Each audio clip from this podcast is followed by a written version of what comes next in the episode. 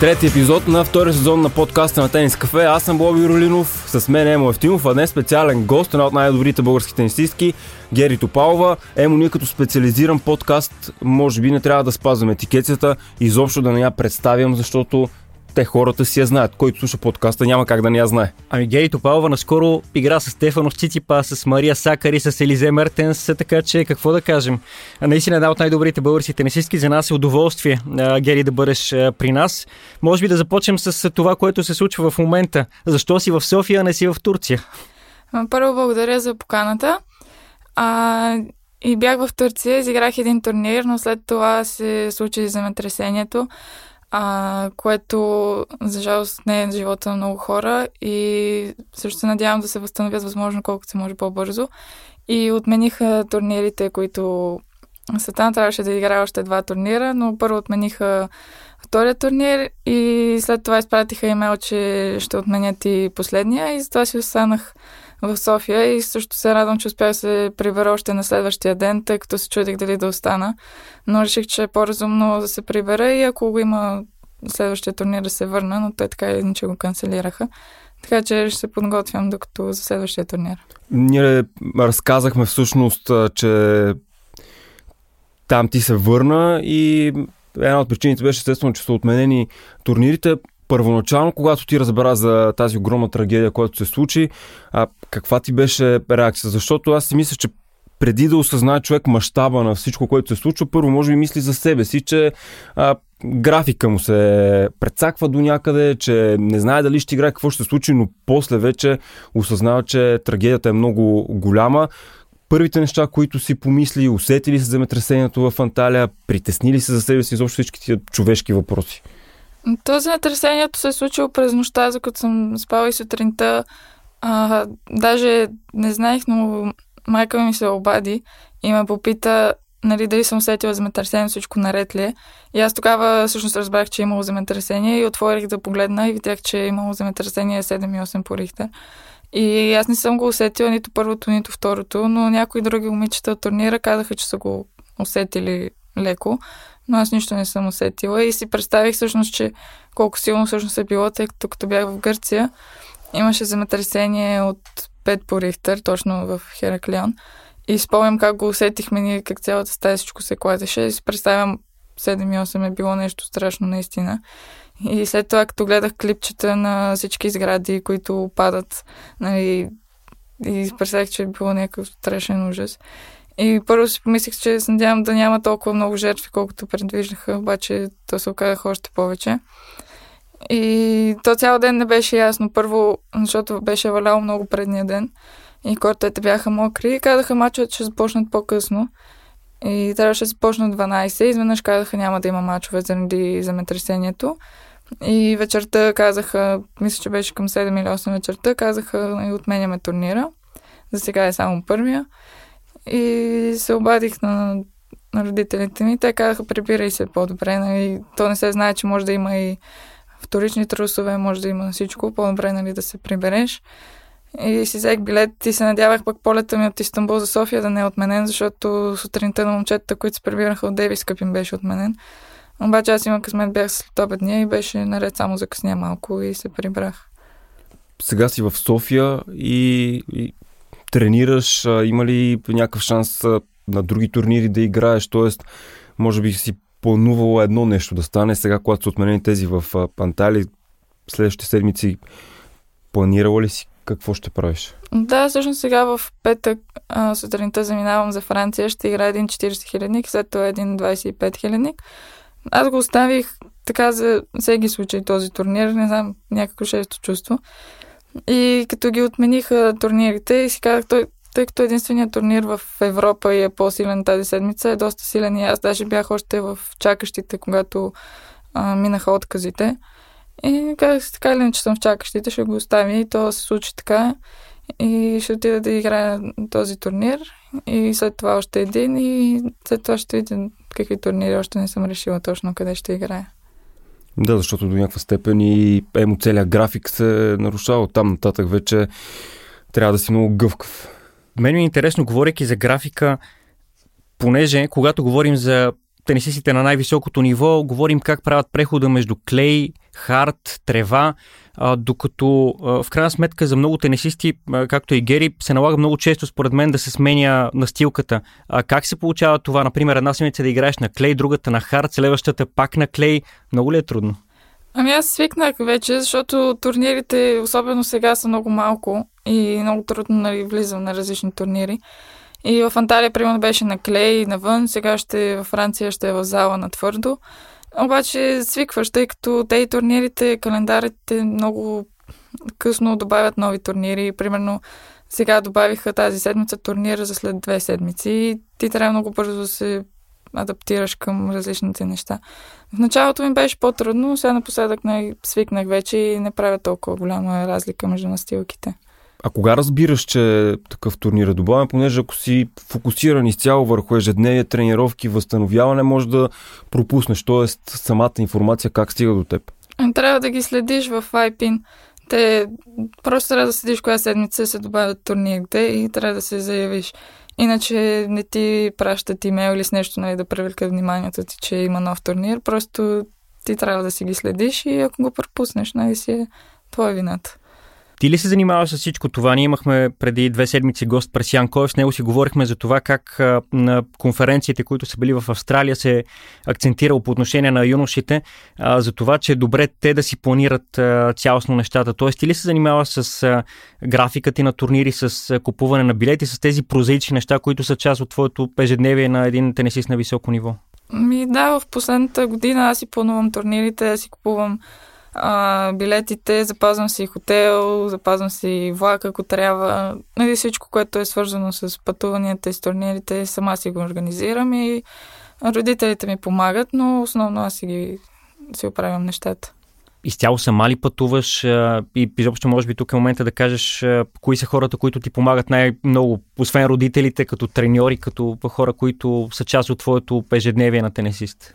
Ами миналата година почти навсякъде пътувах сама. От време на време а, майка ми или баща ми пътуваха с мен, обаче те много не могат да пътуват, защото работят и няма как да отсъстват толкова време а, от работа. Но сега а, отскоро тренирам с а, Валентин Димов и евентуално може с него да пътувам на някои от турнирите.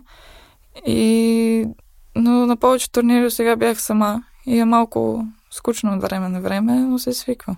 Прави ли това по-организирано в момента, в който вече ти носиш абсолютно цялата отговорност, включително и с кой треньор да работиш? Защото в един момент, а, когато отиваш по-нагоре на по-високо ниво в тениса, освен тенисист, ставаш и менеджер. Ами да, аз чувствам, че е доста по-добре се а, справям, откакто нали, пътувам сама, спазваш си сам корто за тренировки, ти си организираш всичко. Нали, всичко зависи изцяло от теб. И преди, като малка, бях много срамежлива, откакто започнах да пътувам сама, вече доста повече се отпуснах, говоря с хората. Преди ме беше срам да попитам някой за тренировка. Докато като си сам, нали, няма как трябва да се оправяш съвсем сам и се отпуснах и също се запознах с много други момичета. Имам много нови приятелства, откакто започнах сама да пътувам. И смятам, че Нали, това ми помогна доста, но за всеки случай, когато си професионален спортист, няма как насякъде да пътуваш а, сам, особено в тениса, ако има някой отстрани да ти каже, да, най-малкото да те подкрепя е много по-различно, отколкото като си сам. Ние през миналата седмица, Емо в Тенис Кафе, пуснахме новината, че и, а, и Гарос и Уимбълдън се присъединяват към останалите два турнира от големия шлем, на които коучинга вече официално е разрешен, след като по всякакъв начин треньори се опитваха в големия шлем да подсказват, изобщо да не крият, че в крайна сметка това е нещо, което се случва. Гери, твоето мнение е какво е треньор да може да, да подсказва на състезателките? Разбира се, в WTA тура това го има от а, доста години, може би преди 12 години първо експериментално беше въведено, след това вече си стана нещо напълно нормално, но за големия шлеми беше нещо ново. Миналата година Australian Open, US Open го а, въведоха, вече от а, тази година, почти официално може би е вече, че и Руан Гарос и Уивълната, ролята на треньора на корта от гледна точка ти като състезател. Колко е важно, позитиви и негативи? Ми, според мен, особено при жените, а, има много плюсове, защото на нас не трябва повече нали, някой да ти даде някой съвет какво да правиш, защото от време на време ние блокираме, изключваме. И просто трябва някой да ти каже, нали, направи сега това, това. И това, докато при мъжете, те са малко, според мен, и за тях им трябва. Виждаме бащата на Циципас, примерно, колко постоянно той му говори нещо. А, но според мен при жените има много плюсове. Даже преди пандемията треньорите можеха да идват на корта, нали, да ти говорят, да те успокоят, да ти кажат, примерно, играй повече на бейхенд или повече на форхенд, нещо, което може да ти помогне да ти даде някаква насока. И сега след пандемията вече само могат да си говорят от, а, нали, от публиката. Но аз гледах на US Open, примерно на ястрemска треньора, преди всяка точка и казваше сервирай по диагонала, примерно, и следващата топка играе диагонал и казваше всеки удар къде да го изиграе. Което според мен това е малко прекалено, но всеки както се чувства добре. И смятам, че може много от полза. Но при нас а, на ITF турнирите все още не е разрешено. Не знам каква е логиката на WTA и на големите членове да можеш, а при нас да не може, което според мен на нас не е по-нужно, отколкото нали, на големите състезатели, които вече нали, знаят какво трябва да се прави горе-долу. Но се надявам, че и скоро и при нас ще го одобрят да може да треньора да говори по време на мачовете говорим за коучинга, всъщност ти съвсем наскоро имаш един доста сериозен треньор до себе си в лицето на Григор Димитров, така че те връщам към този сигурно съм много хубав спомен вече от United Cup. Осъзнали няколко седмици по-късно какво ти се случи, с какви те не си стигра? Да, докато бях там, някакси не го осъзнавах чак толкова много, въпреки че началото първият матч, който играхме на двойки, аз бях много притеснена в началото, но играх с Адриан и с него се познаваме от много време. Някакси той е по много, много над нещата и така да се отпуснеш и в началото и той, според мен, той беше малко притеснен. Но след това заиграхме доста добре и Григор ни даваше много добри съвети, както на двойките, така и на сингъла. Той вижда нали, играта по много различен начин, отколкото а, ние. И се радвам, че нали, имах такъв шанс да чуя от него неща за моята игра и не само за моята игра, за тениса като цяло. И също така да видя, че нали, нивото на женския тенис нали, не е чак толкова различно и че не удрят чак толкова по-силно топката или нещо, просто а, са доста по-натренирани и психически са много стабилни всички. Но смятам, че не е чак толкова страшно и видях, че мога да играя равностойно и с а, играчки от топ 50. Така че само позитивни неща излягох от а, това преживяване в Австралия. А, какви съвети ти даваше Григор Димитров а, за играта, за неща, които ти направиха впечатление? Ами казваше ми, когато играех с Мертенс, казваше ми къде според него е по-добре да пласирам сервиса в разиграването. А, ми казваше, примерно, а, да не я задържам постоянно на, примерно на бехин диагонал, да я сменям по а, правата да я карам да играе в движение. И казваше ми да играе разнообразно, защото тя много лесно се адаптира, като играеш едно и също. И казваше се опитвам да играя разнообразно и да разнообразявам сервиса. И смятам, че се получи доста добре. Има шанса и първия сет. А, втория сет успях да го спечеля но третия тя игра много стабилно, мисля, че почти не сбърка топката. Но пак аз съм много доволна от този матч. Това ли е разликата, може би, между теб и такава тенисистка като Мертенс, това, че тя успява и в третия сет да бъде много постоянна и изобщо от този матч конкретно, тъй като беше все пак на сингъл, какви изводи ти си извлече, за да можеш вече да минеш и ти на следващото ниво? Ами да, според мен това беше а, разликата, защото в третия сет тя беше изключително постоянна и вече не играеше толкова агресивно. А, стараеше се нали, да държи топката в корта и според мен да, това е разлика, че тя знаеше точно нали, какво да направи и нали, изигра няколко по-високи топки и видя, че това работи нали, срещу мен и започна нали, да го използва по-често. И според мен, а, ако продължавам да тренирам и да работя над нещата, които видях, че нали, има нужда да поработя, а, имам шанс и аз да прогресирам напред. Също сервиса, а, според мен, имам добър сервис, но те сервират с а, примерно 20-30 км в час по-бързо от мен. А, и на него трябва да поработя и поред мен има шанси да прогресирам напред. Да, понеже Рибакина, Сабаленка, за които ни още в първия епизод от този история сезон говорихме, страхотен начин по който сервират и всъщност Стефано Вуков, треньора на Рибакина, беше разказал, че въпреки, че тя има много силен сервис, много постоянен, в голям процент от случаите играе само на първи начален удар.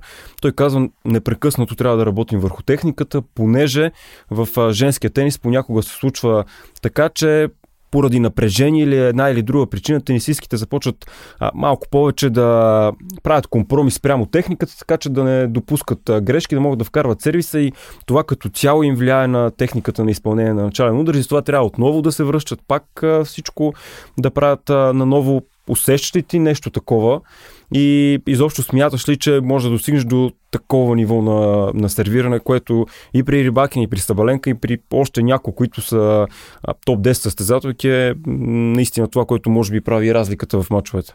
Да, те и двете са доста високи, но мен направи впечатление, че и двете сервират първи сервис с 180-190 км в час. Сабаленка сервираше и втори с толкова, но спомня тя миналата година имаше много проблеми с сервиса, правиш по 20 двойни грешки на матч.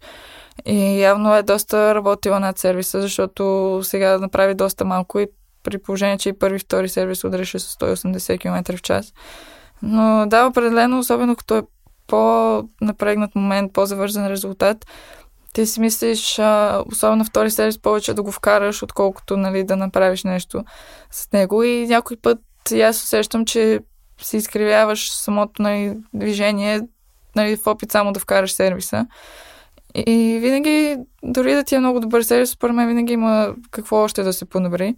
Така че винаги трябва да се тренира и не само сервис, всички останали удари, колкото и добре да ги усещаш, винаги има по-добре как да стане.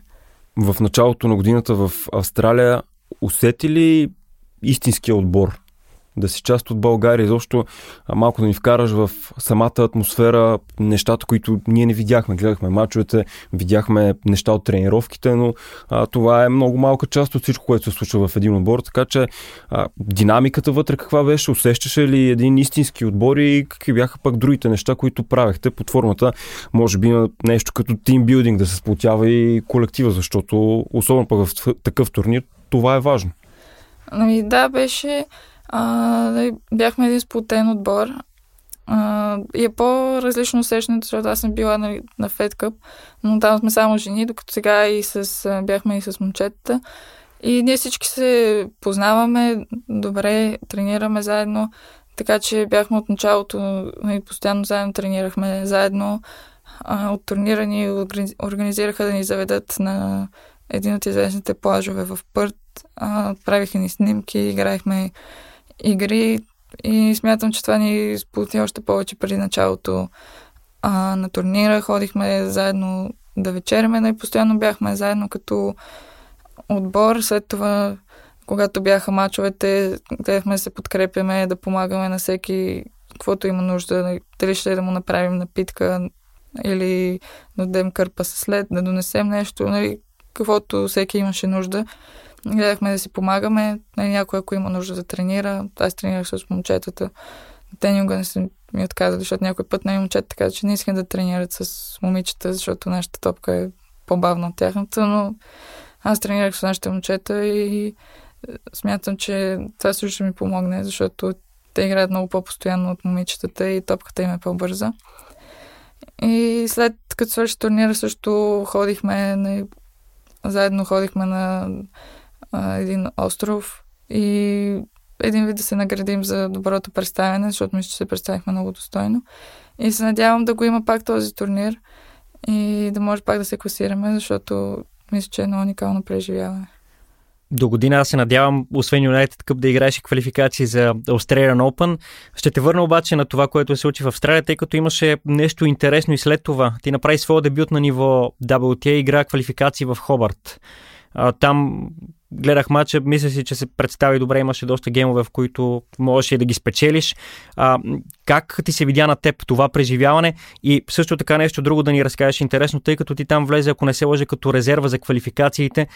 целият този процес как се случва на място, седиш, чакаш, да ни разкажеш от кухнята как се случват тези неща. А, аз отидах, бях още чакаща и мисля, че бях трета или четвърта чакаща. И реших, че така или иначе съм там, нали, ще взема самолета и ще отида, защото нали, имам шанс доста голям да влезна, тъй като имаше някои момичета, които бяха квалификация на Australian Open и не се бяха отказали. И отидох, нали, записах се а, и излезе схемата и видях, че нали, не съм влезнала, обаче ми каза седик, че съм първа чакаща. И на следващия ден отидах сутринта, обаче тъй като бях първа чакаща и не ми дадаха да загрявам, защото казаха, че не съм в турнира и нямам приоритет. И аз нали, казах, че съм първа чак, ще имам, ако някой се откаже, ще влезе да играе поне нали, да поиграе 30 минути. И те ми казаха, че не може. И съдийката ми каза 15 минути преди матча, че някой момиче се е отказала и аз ще влезна да играя. И просто направих загрявка отвън, но не бях играла. Но смятам, че първия сет, въпреки резултата, всеки гейм беше завързан, имах много геймболи и можеше да взема доста повече геймове. Втория сет беше по-завързан. Но смятам, че беше добър опит да видя, че а, какво е да играеш WTA турнир, че не е много по-различно от ITF турнирите. И се надявам да мога за тази година да влизам и на други WTA турнири. Предполагам, че лятото, когато имам повече турнири, ще имам тази възможност. И се надявам да, да играя повече такива турнири. Ние си говорихме с теб в предварителния разговор по отношение на календара а, и това, че има една неравнопоставеност между мъже и жени. Ето тази седмица имаме три турнира при мъжете, в които особено квалификации влизат тенисисти извън първите 500 на световната ранглиста. При жените имаме един турнир, в който Вики Томова трябваше да играе три кръга на квалификациите. Аз не си спомням WTA турнири с три кръга на квалификациите, нещо много рядко срещано. И изобщо тенисистки от топ 50 играят квалификации на тези турнири. Няма друг турнир, да кажем, категория 250 или пък 125. Как виждаш ти това нещо? Усеща ли се като разлика в наградния фонд, като разлика в броя на турнирите и на шансовете съответно за тенисисти с твоя ранкинг да играят на най-високо ниво? Ами да, ние си точно това си говорихме с Вики, че за първи път тя вижда нали, WTA турнир 500, който да е с три кръга, по принцип са с два. А, но да, при мъжете имат 3 ATP, отделно имат и доста чаленджери тази седмица, докато при нас, примерно, другата седмица единствения по-силен турнир е този в Франция. И в схемата има на 40 хилядник има играчки от топ 100. И то е защото просто няма други турнири. И наградния фонд също при мъжете на чаленджерите в момента са го увеличили. Ми казаха, че ако спечелиш чаленджер, взимаш около 20 000 евро.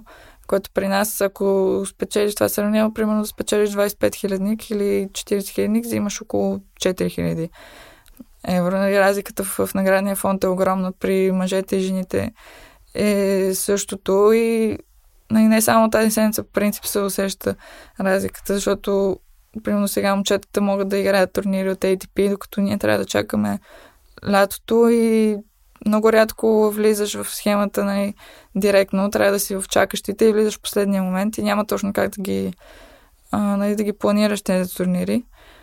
И смятам, че трябва да се направи нещо от WTA в, нали, да помислят нещо как да направят повече турнири или да увеличат наградните фондове не само за мъжете и се надявам да измислят нещо. Изкуствено ли е цялото това напомпване, в което се говори, а, че има почти равенство, тениса, че се дава за примерите в един от спортовете, в които възможностите и за едните, и за другите са равни, защото за мен важното е просто възможностите да са еднакви. Не е изкуствено да, да се създава равенство за нещо, а просто да има еднакви възможности. И ти всъщност разкажа за това, че такива еднакви възможности няма. А, в а, по-широкото пространство впечатлението е съвсем различно, че абсолютно всичко е наравно. Оказва се обаче не е така. Ами да, в турнирите от големия шлем, сега в момента мисля, че наградния фонд е еднакъв за мъже да. и жени. Но в всички турнири, които са най- по-низко ранкирани, разликата е огромна и единственото при нас е, че на турнирите, които са 25 хиляди, ние взимаме повече точки, но взимаме от много по-малко пари. И също при нас има много малко турнири, които с гостоприемство. Трябва да играеш WTA 125, който в момента то почти няма такива турнири, примерно има един на 2-3 месеца.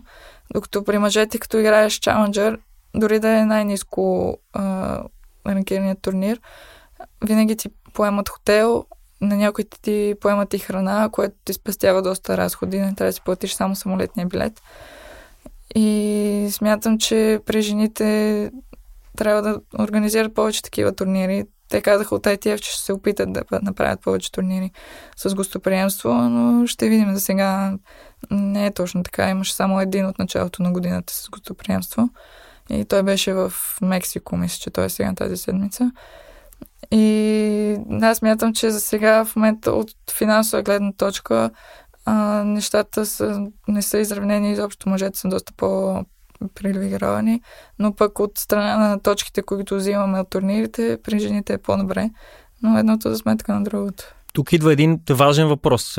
Смея да кажа, тя темата е много голяма за финансите в тениса и за това, че твърде малък брой тенисисти при мъжете и при жените, особено пък при жените, успяват да изкарват пари от тениса. Ето ти си в началото на своята кариера, в момента си 324 в света. Тоест, от целия свят това е нещо гигантско. Не знам дали нашите слушатели го осъзнават, но да си толкова напред в ранкинга за мен е огромно постижение. Абсолютно. Има десетки хиляди, които искат да бъдат на твоето ниво и въпреки това, без може би да навлизаш чак толкова много в темата, но как се оправя финансово един такъв тенисист като теб, който все още не е имал времето, възможността да се развие толкова, че да стигне до най-големите турнири. Намираш и спонсори, някаква подкрепа, федерация или пък нещо подобно или всичко е на база на родителите? Ами, последните години а, основно родителите ми финансират всички пътувания, а, треньори, всичко на нали, екипировка до най-малките неща. А, всичко те финансират. В момента нямам а, друг спонсор. И е доста трудно някой турнир, примерно ако отпаднеш по-рано, взимаш 100-200 евро, а ти си дал примерно само 30 евро за билет отделно, а, нали, хотел, храна и всички други разходи. И особено тези по-низки турнири а, трябва да ги печелиш, за да може нали, да остане нещо за теб, което да инвестираш в себе си. И сега а, от а, Австралия парите, които спечелих, мисля, че мога да ги инвестирам в турнирите и да си помогна, за да не плащат само родителите ми постоянно всичко. И се надявам да играе по-големи турнири, за, на които има повече наградни фондове, за да може да, се, нали, да си помагам, да не е само от тях. Мислила ли си за някакви альтернативи? Много спортисти а, опитват чрез социални мрежи, трупайки там последователи, а, да привличат по този начин брандовете. Тоест не само на спортно-техническа основа, на база популярност. А, в тениса да кажем, че не е чак толкова разпространено, в други спортове е малко повече, обаче минава ли е през главата, аз думата инфлуенсър не я харесвам, но като създател на някакво съдържание, което за голяма част от хората е недостъпно. Тоест, какъв е живота на един спортист.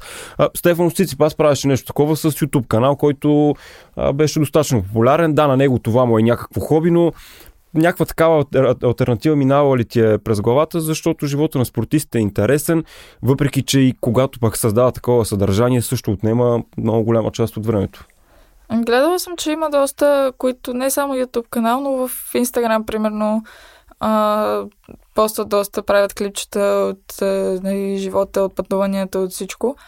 Но замислила съм си, обаче не мога да си представя да го правя, особено примерно за YouTube канал, защото съм си говорила с едно момиче, което прави и каза, че отнема страшно време, много време нали, да, първо да запише, след това трябва да го обработи и каза, че отнема някой път дни, постоянно стои пред компютъра и го прави това.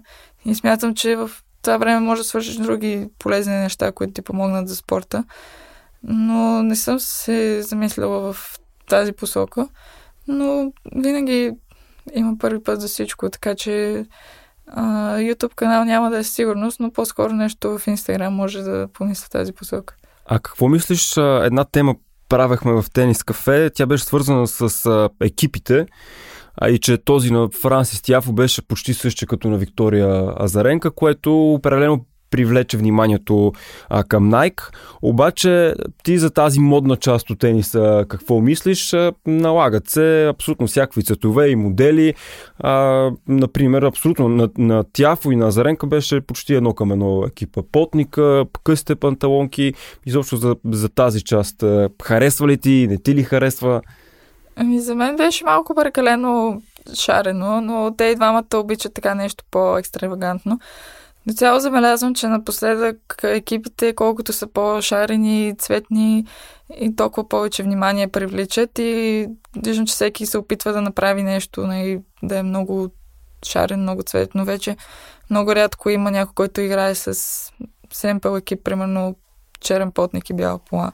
С, а, всеки иска да играе с розово, с а, зелено, с всякакви цветове, които може. Но та няма лошо. Но и, а, те имат спонсорство за дрехи и те ги обличат, така че а, за мен е интересно, но някакси аз предпочитам по-семплите неща. Но ако има който ти ги спонсорира, ти ги дават и няма какво да направиш, трябва да ги носиш. Така че а, тя и излизаше с тениска на Пари Сен Жермен. Да. И те направиха проблем, но тя продължи да се излиза, защото каза, че си не много харесва този отбор. И тя много не се интересува хората, какво ще кажат. А и катарската връзка там също е много важна. Между другото, до, до средата на 19 век, а, ако се гледат, да кажем, някакви кралски особи, може да се забележи, че всъщност синьото е било женският цвят, особено в а, християнската част а, от Европа, където а, синьото е било символ на, на Дева Мария, е било а, за жените, докато червеното и розовото дори е било за, за мъжете. И много а, кралски особи, те са били с червено и с розово. Вече а, през а, края на 19 век, 20 когато почва да а, се създават кукли, нали, навлиза индустриалната революция, куклите вече отиват в розово, синьото е за момчетата и вече там пък съвсем нещо различно се налага. Сега пък в тениса става нещо по средата. Няма мъжки, няма женски цвят, т.е. те не са по обособени, всеки може всичко да играе. Само, че аз хващам думите на Гери. Тя каза, че обича да бъде по-семпла. Аз си пожелавам да бъде в бяло през лятото. Т.е. да играе на Уимбълдън. И това може би да ни вкара в една тема към края на нашия разговор. Вече за това, което предстои пред теб. Нямаш много точки да защитаваш в следващите месеци. Не си далеч от позициите, които дават право на участие в квалификациите на големия шлем. Виждаш ли се в Париж по време на Ролан Гарос? Ами, надявам се в момента това съм си го поставила като цел, тъй като миналата година началото не се представях добре и нямам точки да защитавам с едно, което нали, от една страна е добре, защото според мен е добра възможност и ако се представя добре на следващите турнири, а, имам шанс за, да се класирам за Ролан Гарос и ще направя всичко, което мога да, нали, да се получи това и ще играя на доста турнири и се надявам да събера достатъчно точки, пък да видим дали ще стане. Не знам, Емо, а, направо в движение, освен да го решим с а, обзорна част някаква да правим, така че а, на Гери да й кажем чао в този сегмент или просто тя си беше и сама по себе си а, достатъчно така интересна и уплътняваща този епизод.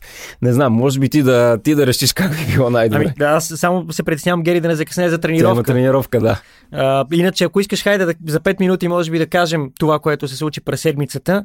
А, имаше доста турнири, особено при мъжете пак бяха повече през изминалата вече седмица. Може би да штрихираме тези истории, които бяха най-интересни.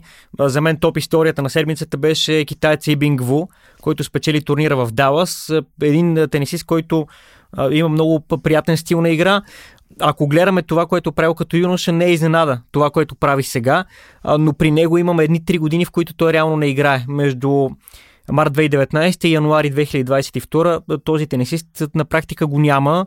Контузии, пандемия и съответно рестрикциите в Китай пречат много но сега само за няколко месеца прави невероятен прогрес. От 1100 и някой през март миналата година до сега вече 56-ти, ако не се лъжа през тази седмица. Направи супер турнир, победи много силни тенисисти, така че то е едната история. Другата би казал в Монпелиер Турфис, който стигна до полуфинал. Хубави истории. Ние с тебе си говорихме миналата седмица за това, че тези турнири от категория 250 дават шанс за изява на тенисисти, които грабват шанса и оттам насетне с една седмица се прелитат направо няколко нива напред. Гери, ти следиш ли турнирите изобщо? Такива истории вдъхновяват ли те допълнително за това и ти да направиш нещо подобно? Ами да, съвсем случайно а, гледах финала. Даже не знаех, че играеха Иснар с а, китайца Лу. И точно гледах края на третия сет. Той беше, мисля, че свършиха 15 на 13. Нещо такъв беше много завързан тайбрек. И Иснар имаше много матч боли. Даже два от тях ги пропусна по доста нелеп начин. Сбърка едно воле, друг... Да. И аз до преди това, честно казвам, не го бях чувала този китаец. За първи път го видях как играе и ми направи много добро впечатление. И според мен може да прогресира доста напред в ранглистата, защото играе доста добре, има добър сервис за ръста си, движи се добре. Така че, според мен, има шанс тази година да прогресира още напред. И още един път темата за възможността. Някой в а, такава ситуация да, да може да получи шанс да игра, защото а, никога не се знае кога този шанс може пък да ти се усмихне. Да, като този французи на Филс, той получи, мисля, че е слават карта за турнира.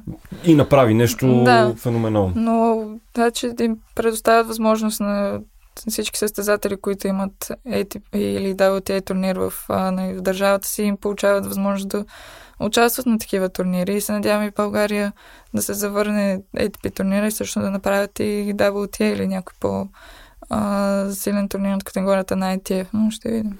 Дано да се случи, дано и ти получиш шансове и разбира се да може през сезона до сега да оставиш своята следа. Тази седмица а, Григор Димитров играе, за това ще ти говорим през следващото, когато а, а вече ще правим и по-сериозен и задълбочен обзор. Има интересна история от Делрей Бич, за която ще си говорим, която ще позволява така подобна, с подобна, резерва от квалификациите, така. с много добро представяне. Да, за това другата седмица а, Вики Томова се справи много добре, трябва да кажем. Три кръга на квалификациите мина срещу по-високо ранкирани съпернички. Първи кръг игра с пак с Белинда Бенчич, която в момента не са много тези, които могат да победят. Бенчич спечели в Абу Даби турнира, победи Людмила Самсонова в един доста драматичен финал. титул за сезона. Потапова спечели в Линц, само и това да споменем. Там за мен акцент е върху това, че Мария Сакари, която Гери познава доста доста добре. Отново не можа да се възползва от турнира, на който наглед трябваше да спечели, трябваше заради класата, която притежава според мен. Тя продължава да има само една титла. Само може би не е точното определение, но на фона на, на класата и според мен би могла и трябва да печели повече Сакари. Това е защото участваше в поредицата на Netflix, който участва тайно проклятие го застига, който участва в подкаста на Тенис Кафе, обаче пък е точно обратното явление. Напротив, от там нататък се му тръгва и на късмет, така че Гери може да бъде спокоен от тук нататък до края на сезона, защото си ни била на гости, само хубави неща предстоят. Благодаря ти за това, че участва отново като а, се представяш силно и добре, има какво да разкажеш. Тук си добре дошла. Емо, ние с теб следващата седмица се завръщаме и ще говорим по много интересни теми. Чао, чао!